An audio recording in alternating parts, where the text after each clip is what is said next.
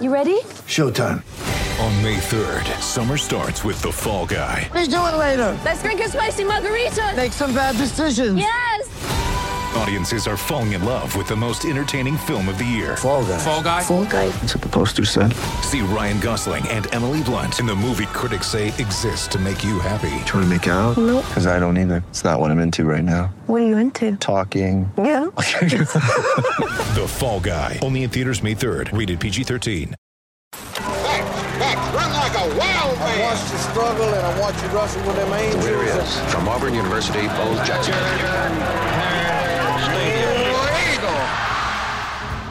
The correct Jordan Hare Stadium time is 8.30 on the dot Central Standard Time. Still daylight time again. I'm changing the script. Your digital audio devices tuned in the Orange and True podcast harbored by collegeandmagnolia.com. Greetings and salutations, Orange and Truthers. I am Drew Croson at Son of Crow 2 on Twitter, at Son Crow on Venmo, coming to you live from the nurturing confines of the Republic of Texas. To one side of me, the uh, the magic of the internet is Ryan Starrett at Ryan S Starrett. The S is for staying at home. Yeah. The other side of me giving you Uh, full, that's all I got. That's all. It's good dynamite. The other side of me giving you full Fort Payne ASMR from Auburn, Alabama. at Points unknown. The AU chief. 60 minutes. That's what the S is for. That's what the S. Yeah, you're right. Ah, the S should have been damn. for 60 minutes. Dang. All right, that's the AU chief. Also joining us today on a somber podcast. Somber as a nation for other reasons. Somber as an Auburn nation for one reason. Uh, the passing of the great Pat Dye. And joining us to give some perspective on that is Josh Black and James Jones. Gentlemen, how are you? So, um, let's see. For me, as I've spoken about a lot on this platform, my sports Auburn sports consciousness did not begin until 2000 and 2000. Yeah, about 2000, 2001, when my brother went to college at Auburn. So I didn't. I had no no idea who Pat Dye was, and I didn't really know anything about Pat Dye until I came to Auburn in 04. Ryan is 12 years old, so he doesn't know anything about Pat Dye either. Yeah, that, that is. Uh, he was just like Shug to me. I mean, he was just somebody from the before time. I don't know. Ryan is probably as far away from Pat Dye being the coach. Ryan's tenure at Auburn is as far from Pat Dye being the coach, probably as mine is from Doug Barfield, Yeah, easily, which is a wild thought. maybe more. Yeah. Good Lord, Ryan. Yeah. Yeah. so, and then Chief, you probably know a little bit about the Pat Dye era, maybe even have some recollection. But Josh and James, I know, sat through some seats, sat, sat through some Pat Dye games, perhaps. Mm-hmm. Yep. Absolutely. So, James, when you first saw that Coach Pat Dye had passed, what did you, what was your thought? You knew, you knew it was a possibility after him being diagnosed with COVID, obviously kidney problems. He had done some hard living, um, and and being 80 years old, that it was always a possibility. But it seemed like he had gotten through the worst of that, and then, uh, as it has with so many people, it it just kind of came on suddenly, and it it seems like just kind of the capper on the capper on a 2020 that's not even halfway over yet. Um, and and then since then, it's just been remembering what he stood for and what he brought for us. Yep. Now, what would you say that is, James? Like, if you could say, what what does Pat Dye mean to you as a coach? Pat Dye is the reason Auburn is what it is today. Uh, you think about not just football, but he was athletic director from 81 to 92 as well, as well as being the, uh, I, I think until 92, but as well as being the football coach, he was athletic director. So he hired Sonny Smith. He hired Hal Baird. Um, he hired Joe Ciampi. and I don't think it's a stretch to say that those are in their respective sports the some of the best coaches that Auburn's ever had. Uh, in basketball, you could argue Bruce or Joel Eaves, but I mean Sonny's right there with them. Baseball, it's it's Hal Baird's close to the top, if if not the top, and and Joe is still the the standard in the women's game, in women's basketball. So and so Pat was responsible for all of that. Hired David Marsh for the swim team too. That's true. Yeah, sure. you're absolutely right. So you, when you take all of that into a, into effect, his effect on Auburn is substantial. Then you throw in football, which is what pays the bills. And he took Auburn from I, I can't even describe how far down Auburn was as a program in the 80s. Um, my dad would do i've been told this afterwards because i was born in 84 but my dad would do impressions of doug barfield and uh, coach what are you going to do this week lose again. Um, and i think it, nothing you know kind of the symbol of it more than anything else you had in 1980 auburn played tennessee at home opening up you know there's the first big game after the west upper deck was added. If I'm if I've got my directions right. Uh, after the west upper deck was added, Tennessee comes to town and beats Auburn 42 to nothing. To date, it's now tied for the worst loss at home in Auburn history with the Texas A&M game in 2012. Mm. But it's still tied all these years later um, that you lose that game 42 to nothing. One year later, in Knoxville, Coach Dye takes a team that didn't have any more talent, probably might even be less talent, up to Knoxville and loses 10 to 7 in a game that Auburn had the ball in Tennessee territory at the end. They had a chance to win that game. And that's where the famous uh, quote about if, you know, if you lay your guts on the line, you may come away empty handed, but you just got to lay them on the line again and again. That's where that came from. And I think that contrast is the best description of what, uh, of the change of what Pat Dye brought to Auburn. Amen. That's, that's probably my favorite Absolutely. Pat Dye YouTube clip. Is that one? And I wish James would start. Uh, James, I wish Jack would start the show with that this time. As much as I love the wrestling with them angels quote, the laying on laying the guts on the line again and again with his accent is the most perfect Auburn sentiment there has ever been. Yep. Josh, what about you? Like we you and I have had this conversation a million times about best Auburn coach versus most important Auburn coach aren't the same conversation, but because most important Auburn coach is Pat Dye. He's also the best. Uh, my reaction today, um, when I got the news, the only thought I had was I can't let my dad find out about this by anybody else. Um, the reason why I felt that way was because um, outside of my dad and my grandfather, I don't think there's a more um, I don't think there's another person who's influenced why I love Auburn more than Coach Dye. Um, Coach Dye is easily the best coach we've ever had, despite getting screwed out of not winning a national championship in 1983, despite not having as many wins as Coach Jordan, and despite being tied for as many wins as Mike Donahue.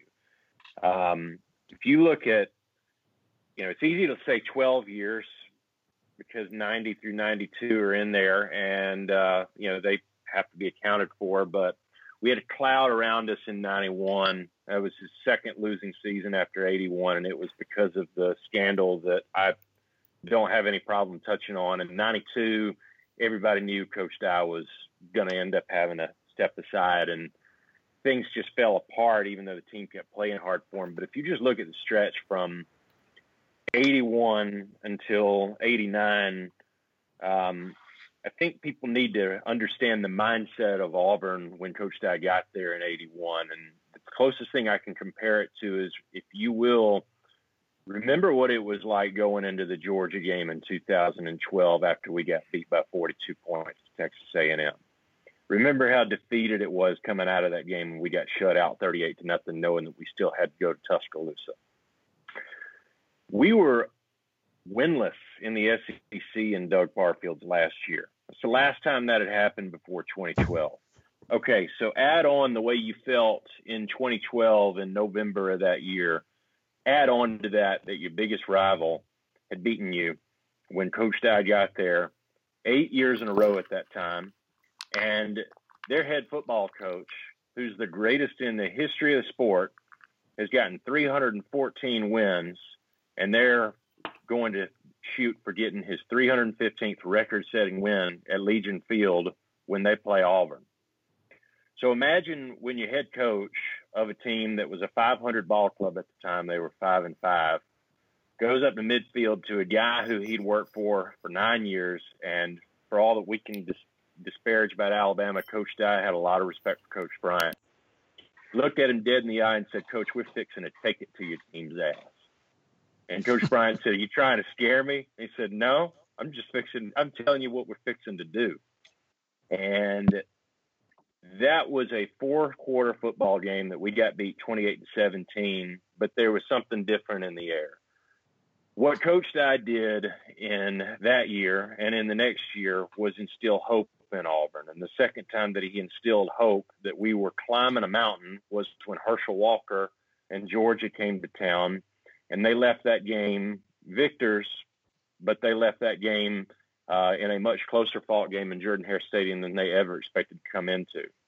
And you could tell that something, the proverbial tide, I hate saying a pun like that, but the proverbial tide was changing. And that all came to fruition when Bo Jackson went over the top of the goal line at Legion Field two weeks later in Birmingham. Uh, Jim Fyffe later said that Coach Dye told him before the game, he looked at him dead in the eye real serious and said, "There's fixing to be a bloodletting in Birmingham next week." and Jim Fyffe, Jim Fyffe just whoa, his, you know, it kind of chills went up his spine. And we got across and we got to the top of a mountain that we hadn't been to in a long time. And if that had if that had been all that Pat Dye did was start beating Alabama with regularity, he'd be a hero. But Coach Dye the next year took us to national prominence in a season where we deservedly should be national champions. And I was very glad to read today that we actually had a national championship trophy made for that team, and it sat in Coach Dye's home, and they gave that team national championship rings at their reunion last year. They deserve it. So he wins the conference championship. And to this, I, I, I remember vividly from the one time I had a serious conversation with him. He kicked himself over 84 and 85 because he knew good and well that we were a better football team than we played that year, but he got rid of the wishbone after 85, put us back to work. And what happens? But, you know, 86 comes around, and I think we lost, I think it was either two or three football games, but I think we lost, yeah, two games, but we lost them by combined, like, what was it, James, four or five points? I mean, it was something uh, insane. Yeah, lost, lost by one to Florida. Uh, and, lost, and lost Georgia. by four to Georgia. Yeah. yeah. So yeah, you lost two games by a total of five points, and then he rings off three straight SEC championships. If it was just for that, he would be the greatest coach in our history. But in addition to that, you have to think about what this state was at the time of losing Coach Bryant and the icon and the power figure that he was. And Coach Dye, knowing how they worked over there, knowing their inner workings, whether you want to call that how they uh, managed to get such successful players or what have you. Uh, Coach Dye knew the secret to their success, and he took what they had and he brought it to Auburn, and it drove them crazy.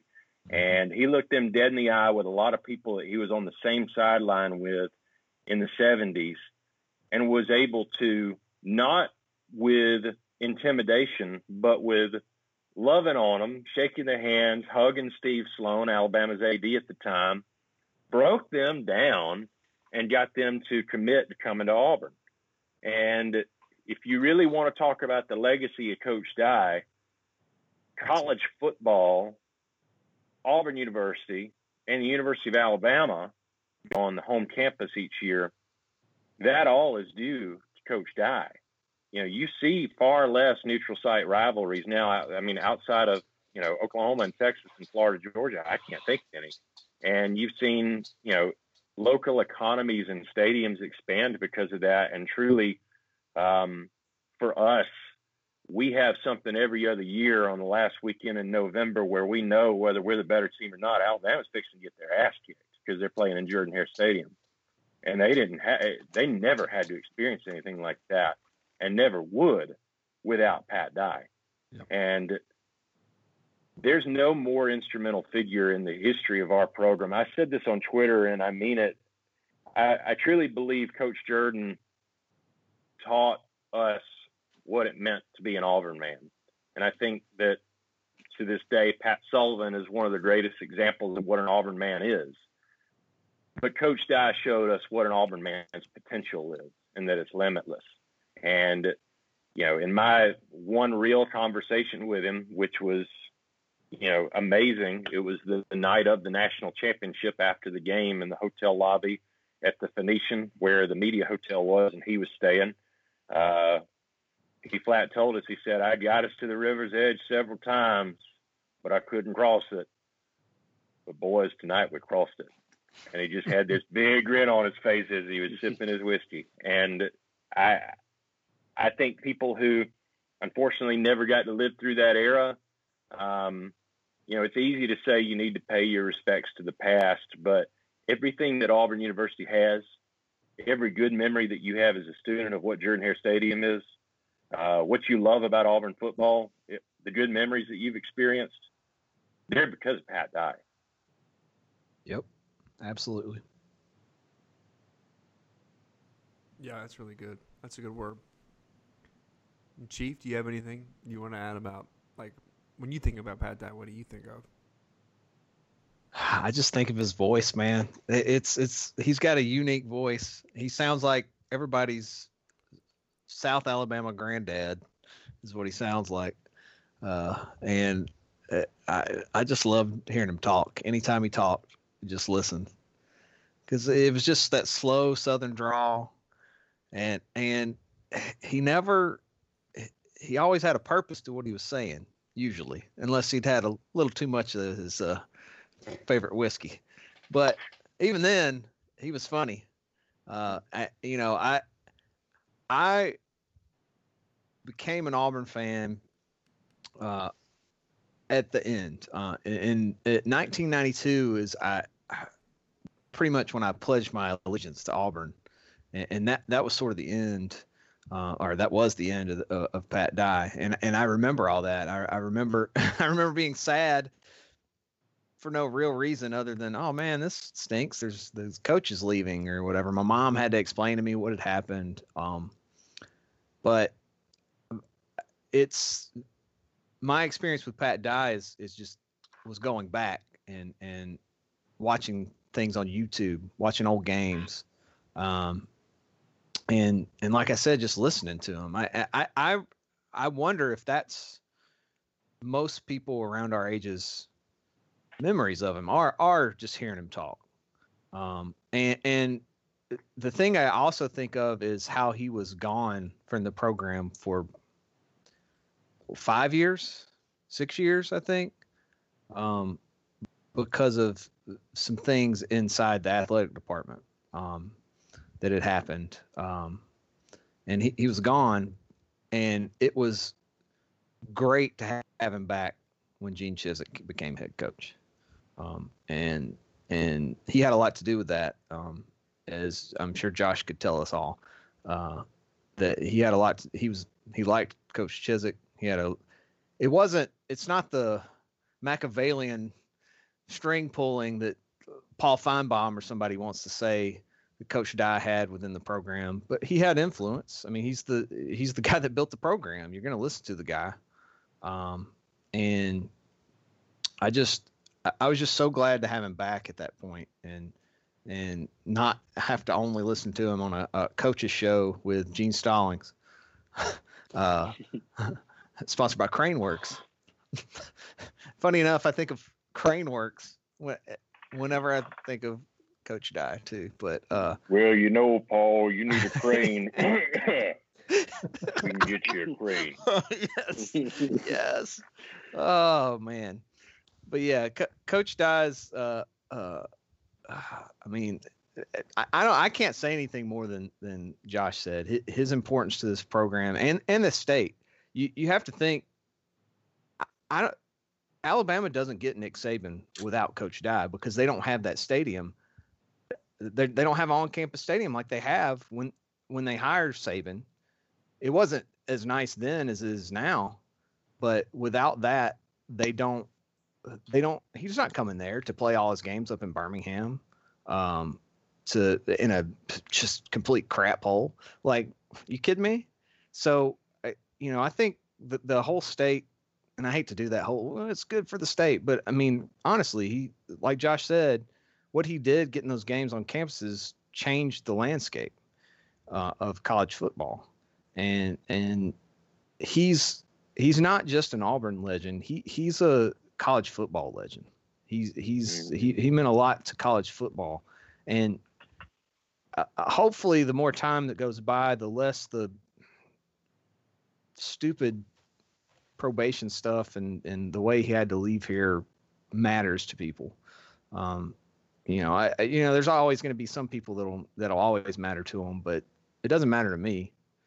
He he that was that was college football then too. It's, it's, and I, I think it's something that if that exact same scenario happened today, the the current college football Twitter reaction to it is completely the opposite of what happened. Yeah, exactly. I mean, it's it's quite literally the a kid was trying to feed his family, and they wanted to yeah. make sure they. I mean, he had a young kid. Now, I have my issues with uh, Eric Ramsey and his wife, and if yeah. anybody's ever seen the video of the uh, Hall of Fame bowl game, I, I sincerely doubt that his son's given name is Eric Ahmad Rashad Ramsey. and that's just the way his wife was. But at, at, the end of the day, that's what that's what brought Pat Dye down was making sure a kid could could feed his family, and then he was keeping recordings of it just in case he never made it in the pros, which tells yeah. you something well, about his character and the attorney who's now in jail, Donald Watkins, who represented Eric Ramsey, I, I've I, I've got a. This could be a conspiracy theory, but I, I believe that taking that game out of Birmingham, I think there was an agenda against Coach Dye to was, get him for it. It's exactly what I was going to say. If if he doesn't whip Alabama's ass so many times and get that game moved out of Birmingham, that none of that ever comes to light. None of there it there was there was a price to be paid for it. Um, but you know what? I I'll say this about that time, and, and I'll say this because uh, a couple of his former players are very close uh, to me and my family. Two of them being Ben Tamburello and Chet Williams. Um, Coach Dye loved his players. You know, the guy had a lot of flaws, and I'm sure that there's some flaws that if you get close to his family, you may not you may not want to find out about all of them but there's no questioning that Coach Dye was a player's coach and loved his players. You know, when I hear Ben Tamburello texting me today saying, outside of my father, nobody's had a greater influence on my life than Pat Dye.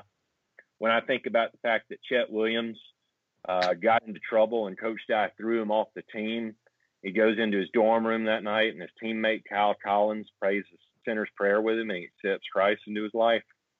Chet goes into Coach Dye's office the next day to tell him that, and Coach Dye tells him, "Let's just take it one day at a time," and gives him a second chance. And all of the players that have benefited from that, that's what I think Pat Dye's legacy is. But when I think of the Eric Ramsey situation, um, I think of a guy who we were probably doing what everybody else was doing, but in that case I do think that Coach Dye was thinking we got to try and help this kid. He's struggling. He's got a kid. You know, we got to do what we can to take care of him. And there's a genuine genuineness to that that NCAA rules don't allow. Mm-hmm. But it doesn't make you a sinner to try and do the right thing for somebody else. Yeah, it just makes you a rule breaker. And um, I'll never fault Pat Dye for trying to take care of one of his players and trying to do the right thing by helping them when they honestly needed the help. I fault the player for how they responded to it by turning their back on him, and that's what hurts so much about it. Coach Dye got betrayed for uh, by a player when he cared about that player. Yeah. Yeah, absolutely. But you know what he never did? He never complained about it. You never heard him go off on Eric Ramsey after he got fired. That's true. He spit in the dirt and move it on. Yep. So I don't know if you guys have watched the uh, the ESPN like 150 years of college football documentary they did. It's all right, but uh, Pat Dye's in in it quite a bit, especially the section they did about football in the South. Um, and he talks about like you know growing up a sharecropper's son, and I think you know it cannot be overstated how Pat Dye's background of literally being dirt poor to being the head coach at Auburn played into his ability to relate to and reach out to the college football player in the Southeast. Mm-hmm. It was an amazing Amen, thing. yeah. Like you don't see that a lot. Like even like Gus right now, Auburn's got a coach who started out as a, a chemistry teacher or whatever, and now is the head coach at Auburn, making whatever five million a year. Whereas now eh, that seems crazy, but it's even crazier to think of a kid who grew up literally dirt poor as the son of a sharecropper that grew up to be the guy who got the Auburn Alabama game moved to Auburn every other Yep. year. That's an amazing story. Absolutely. He was famous for saying that, you know, while he grew up in a different environment than an inner city uh, black kid may have, that he knew how to connect with them because he grew up poor, um, and he understood hard work, and he knew how to and he knew how to motivate somebody that grew up poor, who knew that they had to fight, scratch, and claw for everything that they had, and I mean everything about it was just his time at Auburn was right place, right time, right person. And it is truly that attitude has shaped our identity. Yeah. And we haven't even talked about how he, you know, brought maybe one of the greatest all around athletes of all time. Not maybe one of the greatest all around athletes of all time to Auburn and Bo Jackson. Uh, I mean, that was that was high praise for Tracy Rocker. Yeah. Yeah. And Frank, you Frank Thomas. Not not just yeah, not Yeah, just did Bo, but I mean he re- he half recruited Frank Thomas. Of course, Frank Mm-hmm. Thomas being the great baseball player he was, Hal Baird had something in that too. But Coach Dad You kept him he- on a football scholarship. That's right. yeah, That that's uh that's what happens when you got your uh, football coach as your AD. It make some things happen for you. yeah, keep things a little easier for you. Yeah. Um, and and like I said earlier, hiring Sonny Smith and bringing in and that brought in Charles Barkley. Yeah. Um, so while he was AD, some of the greatest athletes in Auburn history came through, and in Bo, Charles, and, and Frank Thomas, Vicky Orr, Ruthie Bolton, Rowdy Gaines, I believe would have been through there. So Hall of Famers, man. absolutely. Um, quite literally, the only SEC player in the Hall of Fame is Frank Thomas. Yeah, which is yeah, and maybe That's- forever because Rafael and Will Clark might not ever get him. Huddy might. No. Yeah, Braves Hall of Fame. at Nah. least. The Braves Hall of Fame. Let's let's not and James to to your point and also Chief to yours about Bo. You know, Bo was Bo was a really hot target between Auburn and Alabama, but he wasn't widely recruited outside the state because it was widely known he wanted to stay close to home. And so Bo was not as high profile of a recruit as another guy that he signed in Ben Tamburello. Ben Tamburello was coveted by most every program in the South and grew up an Alabama fan. And uh, God bless him. Ben's a friend and also uh, sold my last house for me and helped me buy this one. He's a great realtor if you're interested in the Birmingham area. Um, but Ben, Ben's told me, and this story's been documented several times, how Coach Bryant came to his house And Ben sat there next to his mom on the couch, and Coach Bryant the chair next to him, and Ben just had his hand, his head in his hands, crying his eyes out because he had to tell Coach Bryant no, Yeah. he was going to Auburn because Coach Dye had that kind of an impact, and that just as much as Coach Bryant's age and health problems was what drove him to finally make the decision that if he can't get the kids that grew up wanting to come to Alabama to come there, then you know this thing has shifted, Mm. and you know that's the kind of recruiter he was, and and and the kind of the kind of guy he was he was as a force in that early on in his tenure. Yeah.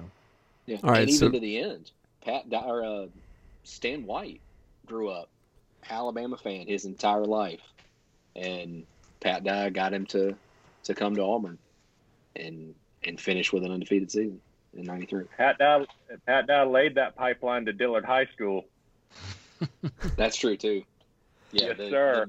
The, the '93 team does not happen, and really '94 going nine one and one. I mean, that was 20 wins out of 22 games in two years, and none of that happens without Pat Dye. Yeah, absolutely not. You can say Let me the ask reason you that guys- uh, we won the Iron Bowl this year. Uh, you recruited Pat Nix. We get Bo Nix. We beat Alabama in 2019. Let Were they ask you guys recruiting juniors back then? I'm only calling him Bonix, by the way. I'm I'm now I'm calling Bonix Bonix from here on out. Bonix. No, Pat Pat Nix was here in '92. So Oh, okay. he's- Yeah, All right. Coach Coach Dye signed Pat Nix. he's, he's yeah, signed Dameyune Craig too, if I'm not mistaken. Right? He would have he recruited. in '93. Yeah, he, rec- Yeah, he so recruited he- him for sure. Yeah. If Coach Dye, if if Eric Ramsey never happens, I've long been of the belief because I'll give Terry Bowden credit for one thing. I think Terry Bowden was one hell of a play caller. Yeah. Uh, much thanks to oh, Tommy Bowden's brother, who was already on staff at Auburn under Coach Dye in '92. Yep. If Coach Dye does not get fired, does he finally take us to the promised land, or are we in a situation because of Spurrier and because of Nebraska where, I mean, what what's what's the end story here? Because I have a theory on this. What what do y'all? Well, it's surprising to me that, you know, I, when I heard he passed today, I, I kind of figured he was probably pushing 90, not 80. So doing the backwards math in my head, I didn't realize he was barely into his 50s. He essentially retired. when he when he stepped down. 53 years old. By the way, So, Gus, I mean, how long would he have been at Auburn? I was about to say Gus is older than he is. He Right. was. Mm-hmm. This is part of my theory He of people in the the people in the Auburn at the 80s and of his decade. 70s. Yeah, people in the 70s and 80s looked so much older than they do now. like, Yeah, oh yeah, look how Well, old Bear Bryant looks you're- in those photos, and realize that I think Nick Saban's older now than Bear Bryant he- was when he he retired. he is. Absolutely is. And Bear Bryant looks like he was Yeah. a corpse walking around the sideline for some of those games. Yeah. He, he he looked like a corpse for a good t- last twenty years of his life. So Chief, I mean- I'll do this for you. When Coach Bryant uh, coached his last game in the Liberty Bowl, he was 69 years old. nice. This is part of my. uh This is a game I play of Jerry Jones or this who's older, Jerry Jones or this other person. And like Jerry Jones is, young, is older than Pat Dye Mm-hmm. and is the same age as Jimmy Johnson. So Jimmy Yeah. Johnson doesn't look old at all. But, but yeah, so look, Jimmy Johnson's older than Pat Dye. So does Coach Dye get us to the promised land, James? In your opinion? With what Spurrier was building, unless he completely and he was he he I will say this he saw the path that football was taking when he hired Tommy Bowden. Yeah. Um, Mhm. If he completely lets go of, you know, you run the ball, you stop the run, you got to be sound in the kicking game. If he lets go of that, there's a possibility sometime between 93, 94, 95 that we get there. Um, but at that same time, you're running into an absolute buzzsaw in Nebraska if you do get there. And I, with Yeah, what don't Nebraska had at that time, I, I don't see that happening, especially considering what they did to a, a really talented Florida team in '95. Right. Chief? Yeah, I think I think that's about the same. It, it's, God, it's just, it's hard to those those Nebraska teams were ridiculous, and the Florida teams were hard to play. Like who knows if he gets it done against them? I, you know, I don't know, but When you got Tennessee coming to power Yeah. mid '90s too. I was gonna say the same thing. and and that's what I want to touch on. Rodney Garner was an assistant coach under Terry Bowden until Terry fired him, and Wayne Hall, our defensive coordinator. Rodney Amen. Garner went to Tennessee Yep. and signed a quarterback out of Mobile by the name of T. Martin. yeah, hmm I think somewhere in '96 to '98, he may have he may have had his shot.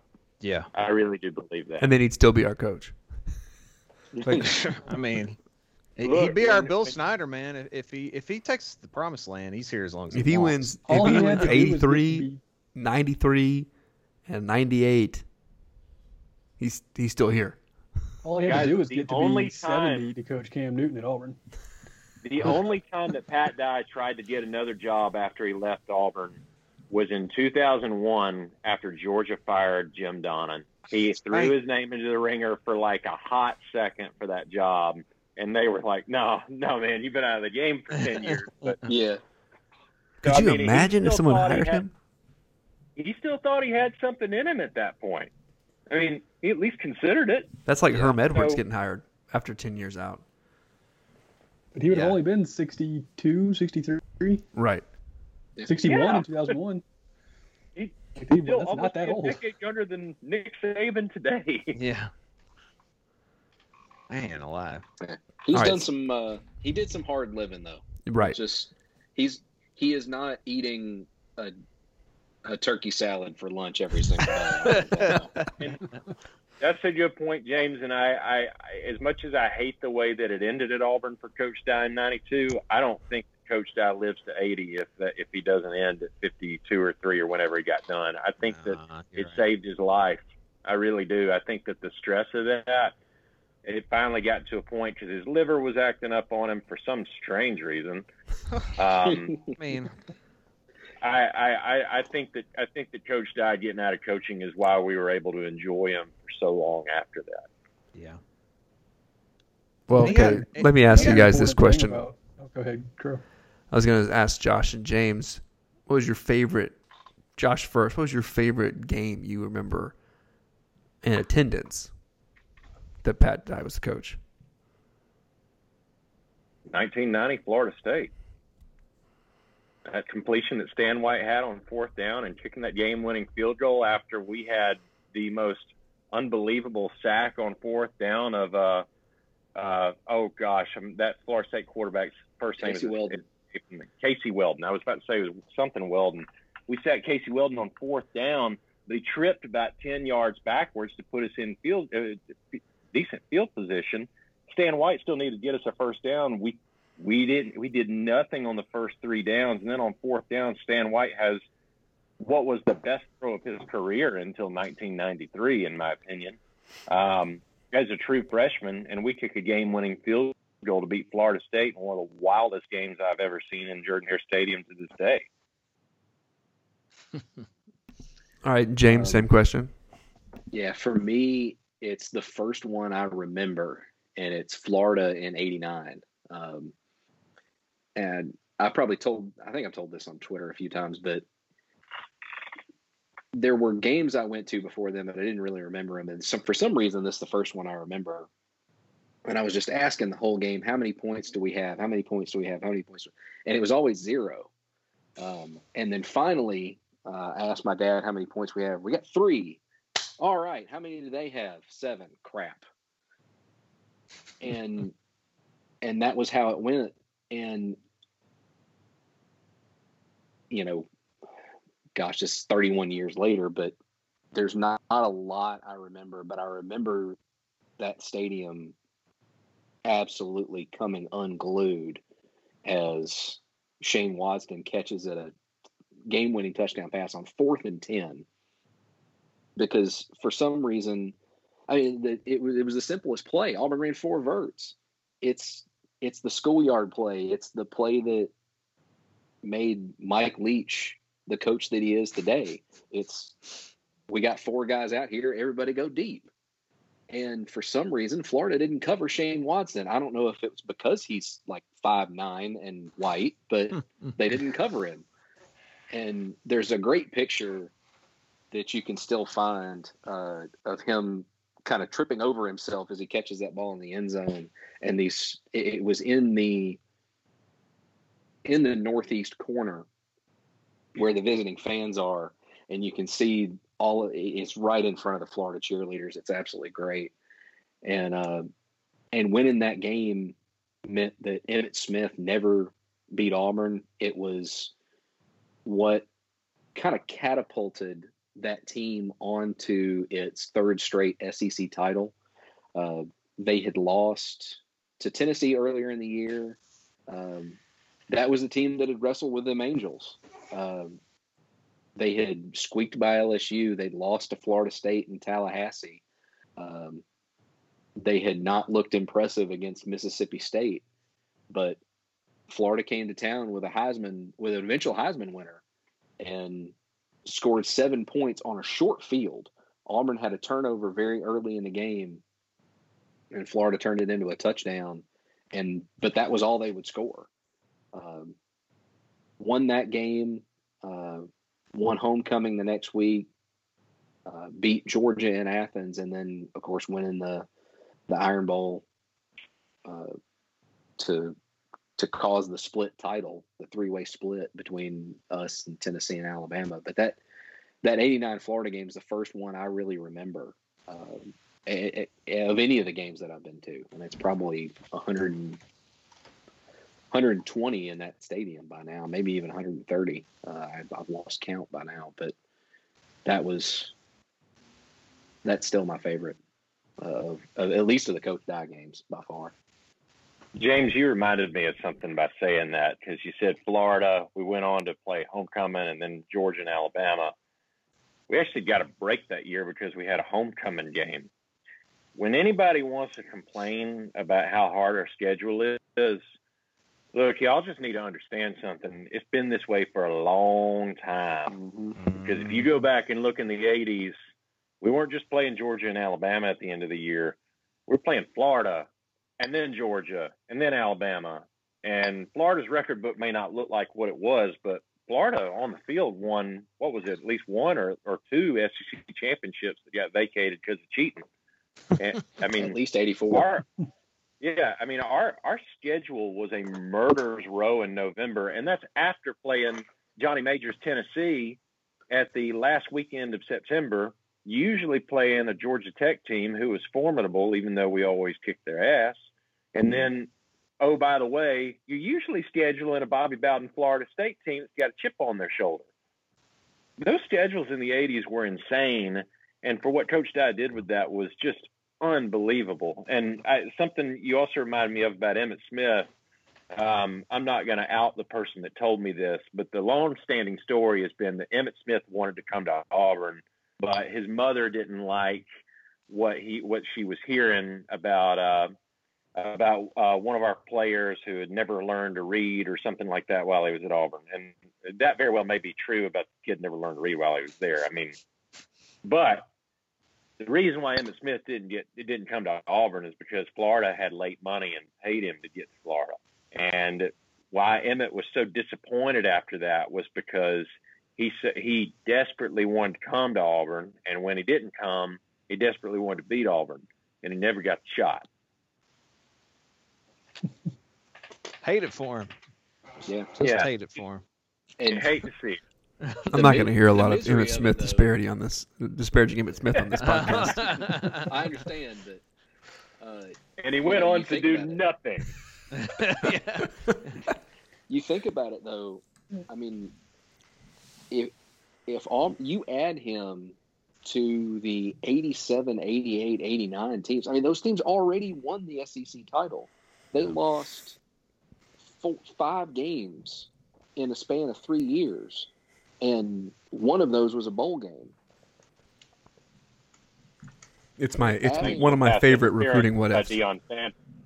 The, the other thing you, you have to remember about this point in time is that football in the South, when when Dye took over, people look down at foot, football in the South is not thought of like it is now. Um, and and I, I, Coach Dye had a lot to do with that, mm-hmm. Pull, pulling pulling up the whole reputation of football in the South.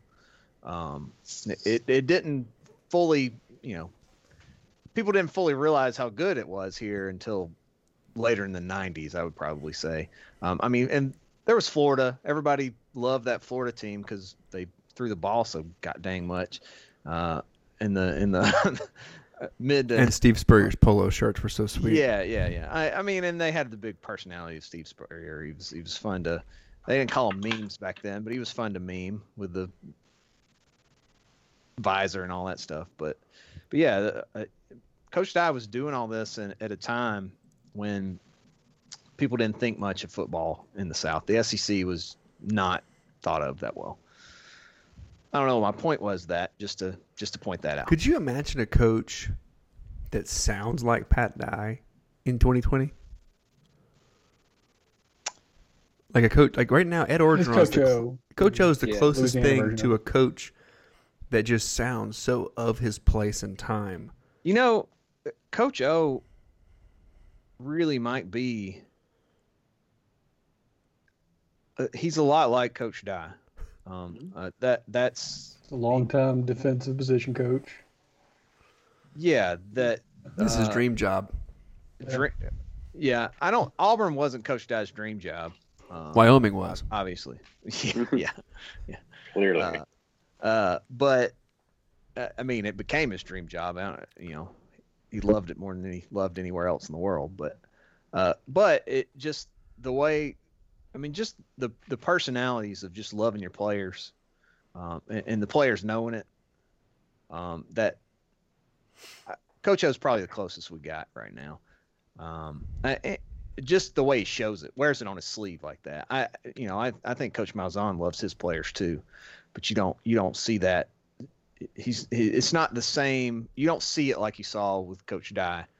Um, you know, you don't see Coach Dye almost or Co- Co- Coach Malzahn almost breaking down in tears talking to No. talking to his players. And Coach Malzahn doesn't There's sound no, like no doubt, no doubt.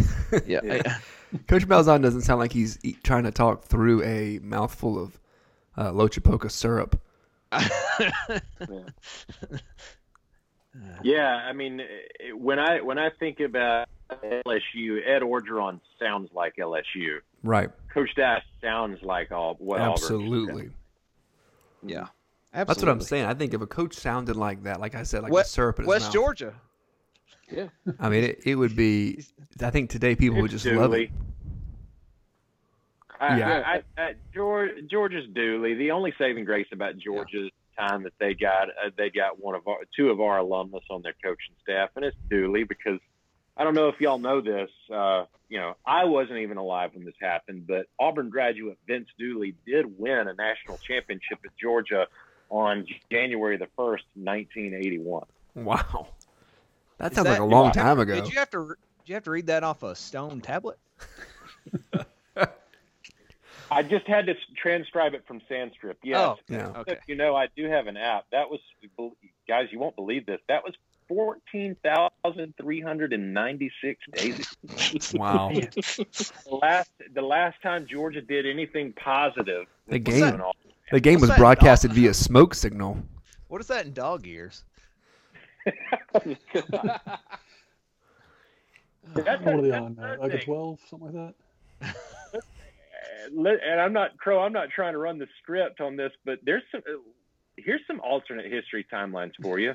Go for it. Vince, Vince Dooley takes the Auburn job instead of Pat Dye. Mm-hmm. Pat Dye's the next head coach at Georgia. Yeah. Unless he's not, and Erk Russell, who's a legend at Georgia Southern and also four sport Auburn letterman, takes the Georgia job. Pat Dye's the next coach at Alabama. Oh yeah. Oh, Yeah. that's that's disgusting. Yeah. and God, I, I, God bless Vince Dooley. You know, great coach. There's no way at that point in time in his career, after coaching for 20 years, he would have had the energy to do what Coach Dye did. Yeah. We're we're a totally different program if we have Dooley instead of Coach Dye. And Alabama probably maintains dominance throughout the 80s if they get Coach Dye. well, if I think go ahead. I was going to say I, I think uh, I don't think Dye follows the bear because I think he knew what would have happened, So I think they had to get Perkins to do that. But as soon as they get rid of Perkins, they would not have hired Bill Curry. They would have hired Pat. Pat Dye, wherever he was at that point, whether he's at Wyoming or somewhere else. I don't. I don't. You know, if he had takes the Georgia job, I don't think they're prying him away from Georgia. But, uh, but that's the only only way. Man, we don't talk enough about how wild it is that Coach Dye went out to Wyoming. Yeah, There his is whole no wilder thing, his Chief. Career is uh, is- when nobody ever talks about it. He was an All American at Georgia. He didn't just play Oh, college yeah. football. He was an All American, two time Played with uh, Fran Tarkenton. first All E SEC. I mean, the parallels between him and Dooley are. I mean, there's a reason those comparisons were always made. They were, Yeah. you know, they were the same. They just coached at the opposite schools where they went. What Yeah, cracks me up back in after he uh, left Georgia, he went so he went to go play in the CFL for a couple years, and then came back home to play on the Fort Benning Doughboys Oh, to fulfill his uh, ROTC uh, that's right. requirement. That's right. Don't you know that when Pat Dye was playing in Edmonton and then coaching in Wyoming, that he had the best hunting experiences of Oh, his life? Like I, yeah. I swear he did both those things just to go and kill deer. Absolutely. Uh, I couldn't imagine him walking into a store in Laramie, years. He won a Wyoming. SoCon title too. He's like, they got moose up there. I can't imagine him walking All right, into I'll a take it. store in Laramie, Wyoming, and being like, "Well," and, like taking him 25 minutes to get his his order out. Like, wait, who is? Where is this guy from? Josh, Oh, you might know more about it, but what is the story about when he left Wyoming? I mean, if you look online, and he says, "Oh, he never signed a contract." with Yeah, that's what I was going to say. He'd never signed his contract up there. How does, how does that He, happen? he, he, I mean, it, it happens all the time. He Mike pulled the Rice Tony Barbee. contract. Yeah, the Barbee. he pulls Barbee. Only Don't, wasn't don't a put sh- them in the same sentence. only wasn't a shitty coach.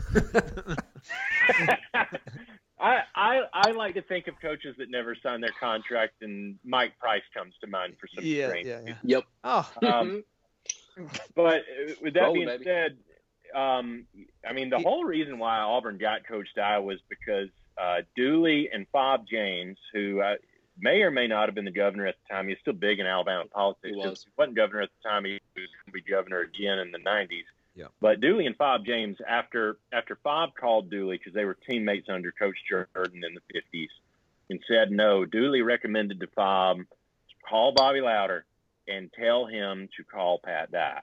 That Pat Dye under, he he understood how the workings were at Alabama, and it would be he would fit like a glove. And Coach Dye saw that as he wasn't thinking about the potential of replacing Coach Bryant. Although I, I do actually think that Coach Bryant had him pegged as the guy because Coach Coach Dye had won so much at East Carolina, he'd proven he could do it elsewhere. Um, this was his shot because Dooley wasn't going anywhere. He had Herschel Walker in 1980. You know, that'll be a while longer. You know, Lord only knew if Coach Bryant was ever going to retire. So Coach Dye saw that as his shot, and he was so serious about getting the job that on his last interview before he did it, he went ahead and quit up there. Mm-hmm. So he he did not. He, that wasn't a thing. I, I don't know if he ever signed his contract at Wyoming, but he legit quit. His, he resigned as Wyoming's head coach before he ever actually had a firm offer to come to Auburn. Wow. Man, That could you definitely true. imagine a 2020 coaching carousel in which a coach resigned before a firm offer was given to him by the other school? Twitter would explode. explode. and the, the thing about that is, no, nobody probably knew about that No. five, six years down the road. And- Whoever and the beat writer is for the in, for the Laramie Morning Herald or whatever the name of the paper is probably knew, and he couldn't get anybody to listen. By the way, Laramie, Wyoming, beautiful place. Everybody should go visit. I'm surprised Coach Dye left. Oh i'd love to go. me too. Um, Let's take a break. well, we can. I don't actually know what time it is because the recording split into two. Record. I got the whole show so far, but we've split into two recordings. Uh, we're somewhere around the 53 minute mark, Jack. When we come back, we'll wrap it up. And we're back somewhere around the 53 minute mark. like I said. Um, yeah, we've kind of been sharing some stories and talked about, you know, where Coach Dye ranks among Auburn coaches. And, we, you know, he's, he is, if not the best, top three best in Auburn, any sport, and no matter what sport, he's the most important. But would uh, you say that the most similar story to right now to what Coach Dye did is what Bruce has done to Auburn basketball, where it was like completely defeated, no one cares. We're gonna lose. To Yeah, we can Tony beat anybody in, Barbee them in America. Doug Barfield. Tony Barbee is Doug Barfield. Doug Barfield is such a nice person. What Yeah, a terrible that's not- T-shirt that is. Tony That's Barbee not- is Doug Barbee. That's not fair to Doug. That's not fair to Doug. Honestly, it's not because he he's a nice guy. with great shirts. To- the Doug Barfield era was hate great for polo either, shirts. And I'm pretty sure that old old Tone is not a big fan of the old Auburn Tigers. Yeah, he hates him so much he just doesn't. He can't even show up half the time. Yeah. Yeah. Man, man, man. yeah, yeah. Uh, I would say that Bruce is the closest thing uh, that we've seen. Um, because he's turned the program around. I mean, it's like instant turnaround too. I, and and it, you know, we struggled in '80 uh, with Coach Dye, and we struggled the first couple years with with Coach Pearl. Um, I, don't even call that struggling. We just didn't see a, you know, we weren't in the tournament automatically but uh, you know, slowly but surely, we've we've gotten somewhere. It's difficult to even think about losing eight in a row to Alabama. Like it's difficult to even imagine that as a possibility, and that's with as good as Alabama has been with Coach Saban. Like it's even with Coach Saban, I would never imagine Auburn could lose eight in a It's row. even, it's even harder to uh, imagine losing nine in a row. So out of out of 23 years uh, prior to Coach Dye's arrival, I think we beat them four times. Hmm. Uh, yeah, We were four out of 23, I think. Auburn is 20 and 18 in the Iron Bowl since 1981. Yeah. I think that's right. You can check me on my math on that, but I know we have a winning record against Alabama since Coach Dye's arrival. Yeah, and that that's despite amazing. having that's despite having several of our worst years ever in that time period too. And Um, Alabama having, honestly, I would say an even better, when adjusting for difficulty, an even better coach than Coach Bryant. Yeah, absolutely. Now, For ten for ten well. straight years at this point, ten of those thirty, well, forty years at this point. I thought you were talking about Mike Shula, James, at first. Well, and mean- you know, uh, the most important thing about that, you know, the '89 post-game speech is a big deal, and the video clips of it are all over YouTube. But I, the 20-year retrospective, which I'm sure that James has somewhere on DVD, and Watch Chief it. probably does too. Ryan, I don't trust you to respect your history that much, and Crow, you you just moved, so you probably got rid of a bunch of stuff. I don't have a DVD Um, player. yeah fair enough but you know it shows the full thing like where he leads it where they where they have a team prayer after all of the yeah, you know uh, speech and everything. And coach Dye lays it out what it is between us and alabama that day. And it truly like the record difference from before his arrival to after uh, really proves this. He said this doesn't mean anything about us being better than them all this means is that you can walk on the same side of the street as they do and hold your head up high because we're equal. And Yeah. what he did, no one else, I'm convinced no one else, we talked about Dooley, no one else could have done that for Auburn. No one. We are not who we are. We cannot look the behemoth that is you know, I hate saying it, but it's the truth. The behemoth that is the Alabama Crimson Tide dead in the eye and go, every other year when you come to Jordan Hare Stadium, you're going to get your ass kicked. Yeah. And they know it Mhm. because we're on equal footing with them now. Yep. And Coach- even during this run of Nick Saban, no one has been on more equal footing than them as a record than we have. And that's because of what Coach Dye did. And that's the most important part of that speech. And it, it, I mean, spoke the truth that day, fellas. He he set a level of excellence. Um, he set he set a standard that, despite whatever ups and downs we've had, the reason we've had the ups after the downs is because he set the standard of what what what the baseline for Auburn football is. Um, and and I, and I think what the baseline for the athletic department is too. Um, Mhm. you know,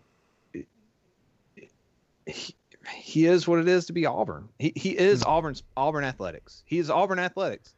We don't we aren't where we are. I mean, we've all said this a million different ways now without him. Um, and you know, it sucks that he's gone. But when you imagine an Auburn hat, when you imagine an Auburn logo, when you imagine an Auburn shirt, like chances are it's a Pat Dye era, yeah, one of those things, Yeah. or is inspired by a Pat Dye era, one of those things. yeah, Josh is wearing one now. Yeah, Um, and oh man, uh, it, would golly, it's it's beyond It's- words. It it's, it's gonna miss him. yeah, he's miss him a lot. He's such a part of it. He's he's as much a part of Auburn as Samford Hall. Yeah, yeah, absolutely. So, and with that, I kind of want to end it because my computer's dying, and I feel like we've said all there is to be said. Thanks for coming on the show, Josh and James. Yeah, it's been awesome. Thank you for having us. Let's uh, let's do it again under more friendly circumstances. Cheers. So pour out something brown for Coach Dye. Bo knows. Love you, coach.